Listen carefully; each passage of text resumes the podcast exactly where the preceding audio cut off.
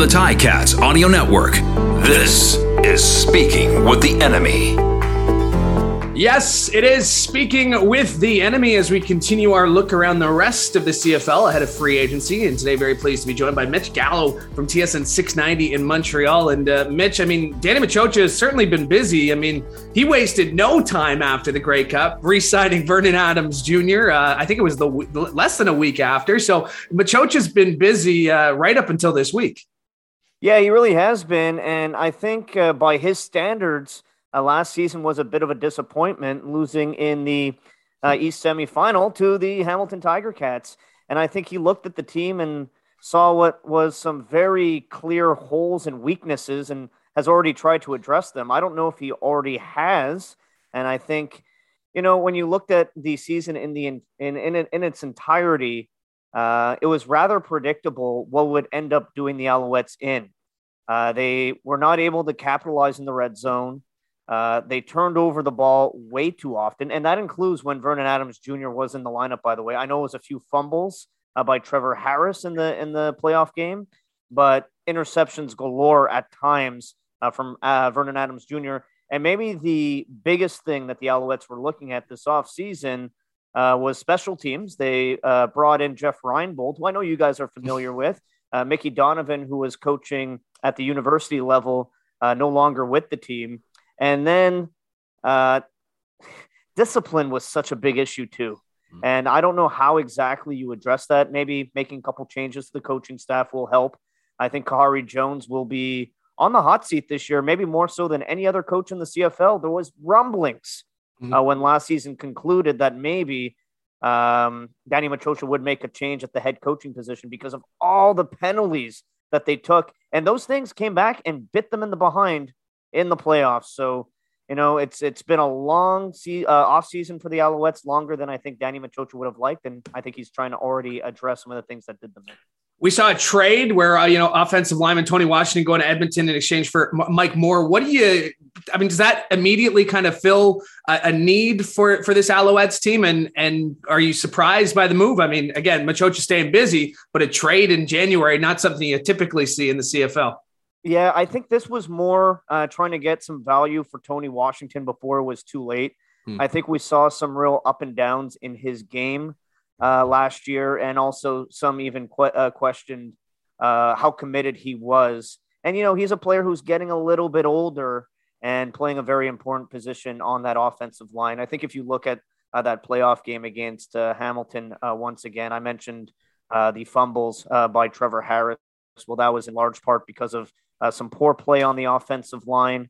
I think, uh, you know, we also saw the team release uh, David Foucault uh, earlier in the offseason. He had a miserable game in that playoff game, and, and really uh, protecting uh, the quarterback's left side was an issue for the Alouettes. So I think with, with Washington, more so making that trade now to get value for a player that I think the Alouettes believe is on the decline.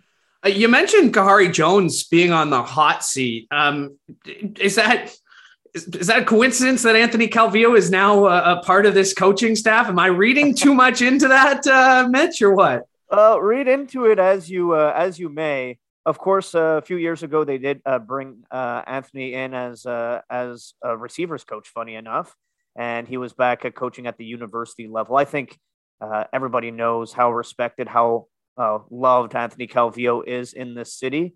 I think um, looking at him as a possible replacement to Khari Jones in 2022 might be a little bit premature. I think he needs still to uh, to gain experience uh, coaching. I think you know the progression is maybe quarterbacks coach to offensive coordinator, and then maybe we could finally start talking about him uh, taking over the coaching duties. But I just I, I just think that uh, Danny Maciocia at this time is not fully sold on Khari Jones because of a lot of the things uh, we saw continue to creep up. I think the problem here is, and I don't want to get too long winded, but if, if, if, if you've heard from Khari Jones, he's seriously one of the nicest guys you'll hear from, meet, speak to. He is a gem, just a quality human being. But I think sometimes when you're coaching a football team and your nature is to be a really nice, friendly guy, when it comes time to crack the whip, it, it, it's a bit of a, a challenge. And I think at times last year when the Alouettes were having really bad discipline issues. Khari Jones wasn't necessarily able to crack the whip or come down hard or get the attention of his uh, his team, who re- who respect him. Don't get me wrong, but I think sometimes you need to play bad cop, and he struggles hmm. to do so. Now we'll see how he's able to balance the good cop bad cop uh, act in 2022. And there is always that idea that I mean, Khari Jones was here first. He wasn't Maciocia's choice. Uh, you know, the GM kind of gets final say, kind of what we were talking about when I was chatting about the Redblacks uh, with Shawn Burke and Paul LaPolice, who is there as well. Uh, let's go back to the player side. Free agency, of course, opening up on February 8th. We're in the legal tampering period, as the CFL calls it. Uh, where on the football field are there specific names out there in free agency that you think if the Alouettes were to make a splash, they might go after or a hole that they need to fill? I don't know about uh, specific names, but I know what Danny Maciocia's mandate is, and I know what Danny Maciocia believes, and that is that football games, more specifically championships, are won at the line of scrimmage. Hmm. And I mentioned the struggles of the offensive line uh, in 2021. I think that that would be an area that he's going to key on and try to address, whether it's through free agency or through the draft or uh, with their with their scouting uh, staff. So I believe offensive line would be an area. I think the defense as a whole played very well, especially when they made a change at the uh, defensive coordinator position last year. I think that um, again, I would look at getting somebody elite pass rush on that D line would be an area that they would look at. Uh, but it's the trenches, it's the offensive, offensive and defensive line that I think would be Danny Maciocia's most pressing need. I think if you look at the offense, you know, set at running back with Stanback, uh, set at the receiver uh, position with uh, Jake Wieneke, who won uh, the uh, offensive rookie of the year just two years ago. Eugene Lewis, you guys know he played that playoff game injured, but we expect him back uh, at full health. Uh, Quan Bray had a bit of the uh, drop issues in 2021, but I think is you know a speed threat uh, because that is an area where the offense doesn't exactly have a ton of speed. But I think Bray could fit that mold. I, I, just really believe offensive and defensive lines will be the key mm-hmm. issue and biggest concern for Danny Maciocia this offseason. And uh, we know the Ticats have been busy taking care of their trenches, both uh, offensive line and uh, defensively, with uh, the big signing of Dylan Wynn uh, today. I want to go back to Vernon Adams because, I mean, we, we have tape on him now. And now that last year didn't go the way he wanted to, obviously with the injury, but uh, is there should he be feeling the pressure a little bit to start to be that guy? I know going into last season, the question was, is he ready to make that next step into the elite quarterbacks of the CFL? And again, maybe he took a little bit of a step backwards. Where where is the city of Montreal? Where are Al's fans at when it comes to Vernon Adams Jr.? You're 100% right when when looking at him and having question marks. Uh, obviously, uh, the 2019 season was so good for him mm-hmm. and really took the league by storm and showing that he's more of a new school uh, quarterback, somebody who's able to both get the job done through the air and uh, on his feet, which is really hard to defend when he's on his game. But in 2021, I think we saw erratic play. Uh, we saw turnovers, and not just turnovers. Uh, you could turn over the football and get away with it, but it's turnovers at the worst time and turnovers that lead to points on the board for the other team. I mean, I go back to a game early in the season in, Calgary, and the Alouettes look like uh, they're about to string together a winning streak. They're up 14 to 3 in the second quarter. Vernon Adams throws an interception.